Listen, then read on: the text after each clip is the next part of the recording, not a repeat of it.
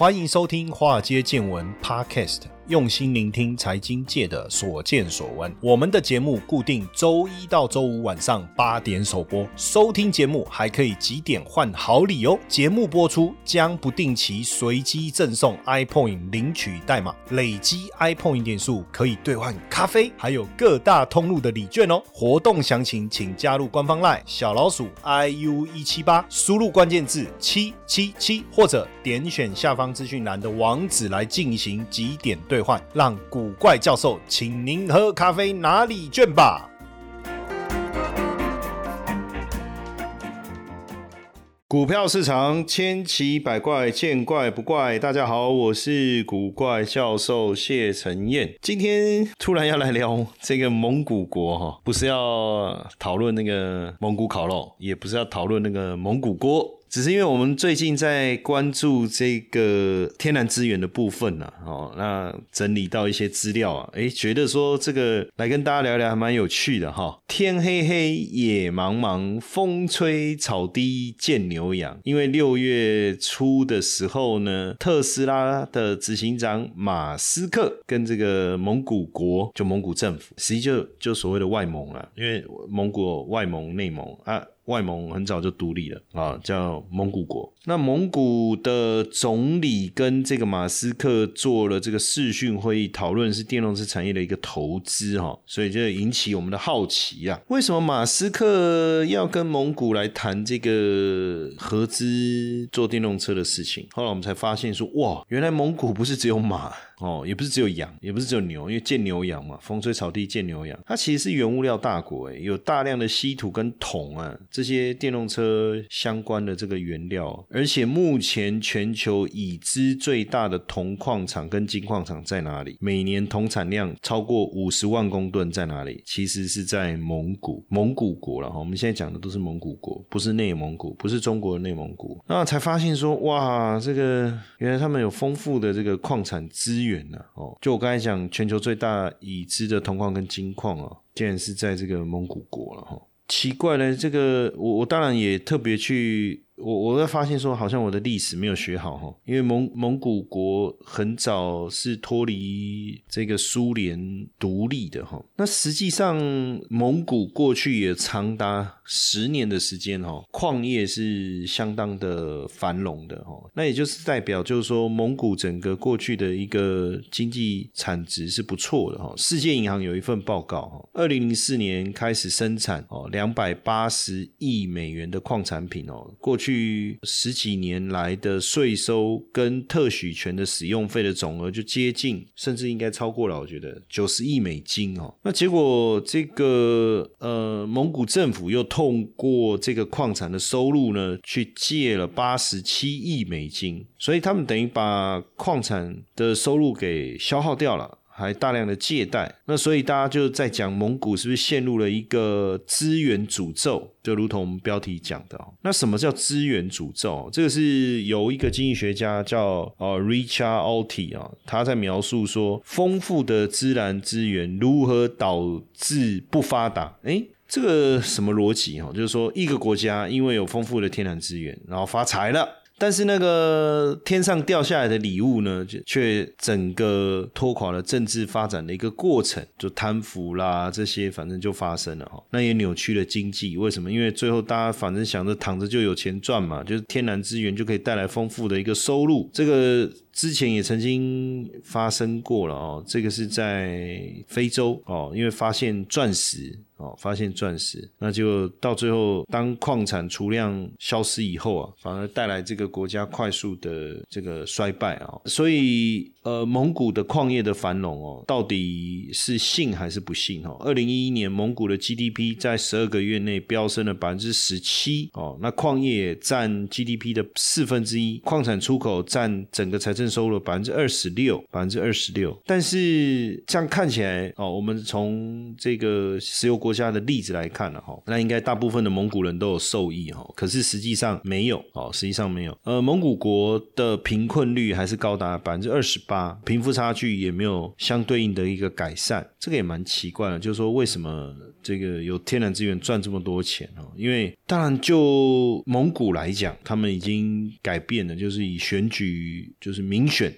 哈、哦。那所以为了获得选票哦，那当然就是不管是说利用这些矿产的收入去支付选民的养老金，还是说直接变成福利发放出去，可是听起来其实我觉得也没什么问题啊，对不对？大多数的石油国家也其实是这样啊。当然关键在于你矿产的收入来源能不能持续哦，能不能持续，这个是一个关键嘛。如果你矿产收入的来源没有办法持续，实际上这个矿产收入只是一段时间的一个收获，这个跟好像我们签乐透突然之间这个获得头奖的概念其实变得非常像，对不对？那也因为这样子，这个蒙古也产生了这种所谓的沙漠化的一个问题。这个也是在过去几年啊，大家发现说从中亚腹地沙漠吹到中国12个省份啊，甚至触及朝鲜半岛的超强的沙尘暴，就是因为大家才就是一直追根究底追本溯源，才发现原来是蒙古国的沙漠化问题，过度的采矿还有畜牧，这些都是导致沙漠化的原因。那原本蒙古国的国土有 75% 的草原呢、啊，那为什么会产生这么大的一个问题？我们来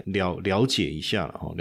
，1992年蒙古从共产主义制度转型，脱离苏联的控制，开始推行私有化，就资本主义嘛。OK， 那因为蒙古急于摆脱贫穷，那当然会着眼在能够快速帮他赚钱的采矿、金矿、铜矿还有这个羊毛这个部分。那因为蒙古国是在北半球中高纬度地区，深入欧亚大陆腹地，所以蒙古国有典型的温带大陆气候，降水相对沿海地区少。那因为高纬度气温低，蒸发也少哦，所以蒙古国中部的杭爱山脉还有肯特山脉会把来自北冰洋的水汽拦下，所以北部是一个相对湿润的草原地带。那南部气候比较干，但是呢从东南来的太平洋水汽也在这个地方碰到这个山脉嘛，自然受阻，又变成了一大片的干草原。所以你要想哦，它的草原资源是非常的丰富，156万平方公里啊，占了整个总国土7-8成的面积啊，那也帮这个蒙古人孕育了牛、马、绵羊、骆驼、山羊，其中山羊也特别珍贵，主要还是羊毛服装了哈。那蒙古呢，每年9400吨的羊绒，就那个绒毛的绒啊，是全世界第2大出口国。那蒙古的羊绒的供应量呢，也占了全球近1/3，在过去几年哦，那质量是非常好。那为什么呢？因为在蒙古生长的羊呢，第一个高海拔，第二个高纬度，那冬夏温差相当的大，夏天的时候你摄氏40度，冬天的时候零下40度，所以透过这样的一个长期的演化过程，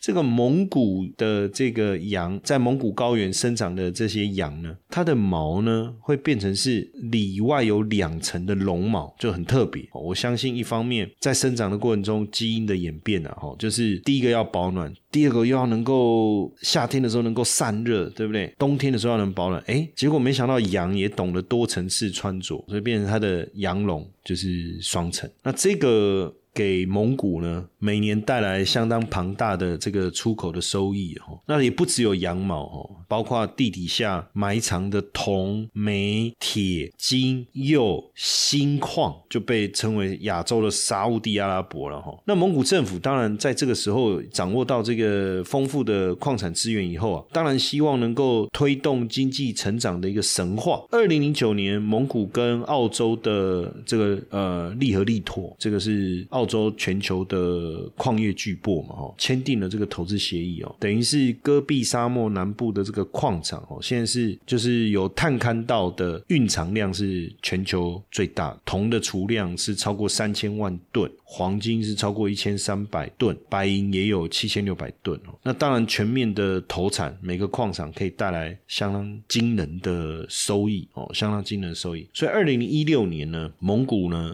的政府呢，就颁发了3580个矿产探勘许可，就颁布了3580个。但你要去想采矿会不会破坏生态，畜牧业会不会破坏生态，那采矿的过程中水资源的流失、水土流失、水位的下降，又影响到了草原的生存，所以草原也退化了1990年到2020年，蒙古国内牲畜的数量增长了3倍，从2000万头增长到7000万头。好，那这又产生另外一个问题了，这么多的羊去吃草，而且山羊是吃那个草根真正的草根那会不会给草原带来严重的破坏？所以就在这样的一个背景之下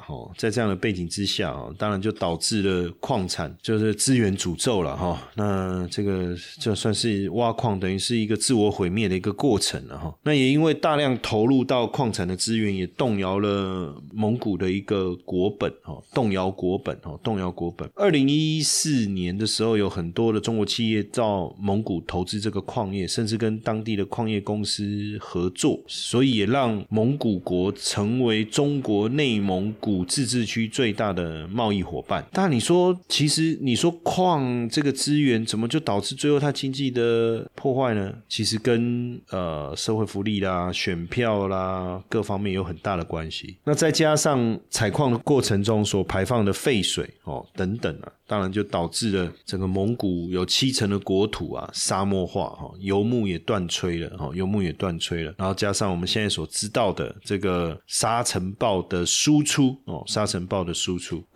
那如果真的要对抗沙漠化的话那你还要种10亿棵树还不计及吧。这个也是为什么蒙古要来跟特斯拉谈合作非常重要的一个因素了嘛重要的因素。可是过去突然有了矿场就是你要知道这个蒙古国是世界上人口稀少国家之一那他们就横亘在俄罗斯跟中国的中间，那为了选票呢，这些政府官员呢就透过政策性的买票，不管你说资助什么贷款的偿还，还是变成这个每个人民的福利的发放也好，这当中呢当然就收入来源怎么来，收入来源当然就是采矿所带来的收入了不过所以在这个过程中当然也产生很大的问题了也没关系也没办法，然后继续挖煤矿再透过中蒙跨境铁路把每年5000万吨的煤出口到中国，所以还是阻挡不了啦还是阻挡不了。不过如果蒙古真的能够仰赖这些贵金属的一个产出来带来经济的增长的话，能够透过这样的方式来带来经济增长的话，那也不算是一个坏消息也不算是一个坏消息。所以蒙古也有这个上市公司往这个香港要来上市要来香港上市，这个是蒙古的贵金属的生产商叫 Stable Gold， 宣布要在香港双重上市。那这一家呢已经在3个国家挂牌了包含多伦多交易所美国场外交易集团还有法兰克福交易所，所以看起来生产黄金、生产矿这个部分还是蒙古相对有得到优势的地方嘛，对不对？当然回头来讲这个特斯拉，对特斯拉来讲得电池得天下，特斯拉会做车，特斯拉会做电池，特斯拉也会做超级电池，但问题是不管你是做车用的还是做储能的，你需要的电池的 原材料你自己有没有？如果没有你还是得仰赖所以为什么他们要到蒙古去投资设厂，我想跟这个部分有很大的关系就是资源所以你会发现为什么过去有一段时间这个电池相关的公司的股价大跌，原因很简单，因为镍价大幅度上涨，镍就是做成电池当中一个非常重要的材料的来源，镍大涨奇怪，那上游的这个供应镍的公司应该股价还表现不错结果也没有，为什么？原因很简单，因为在过去电动车刚开始发展的过程中，电池的需求是突然攀升上来，所以呢电池的这个订单其实持续了很长一段时间是非常的热络的。那既然是这样，你是上游厂商，然后这个镍价再涨，你会不会想要多生产一点？我们都很清楚哦，一旦多生产了，就有可能导致这个库存增加，如果没有销出去，那自然而然会影响到公司的收益。过去有很长一段，应该说2021-22这一段时期，从2021年疫情之后开始，电动车的电池厂商面临到的就是我刚才讲的这个问题，就是整个镍价涨得太快了，这个结果增加了大量的库存，因为价格卖这么好，我怎么可能不多做一点未来可以来卖呢？但没想到这个库存过剩，供给过剩的结果，整个镍价就开始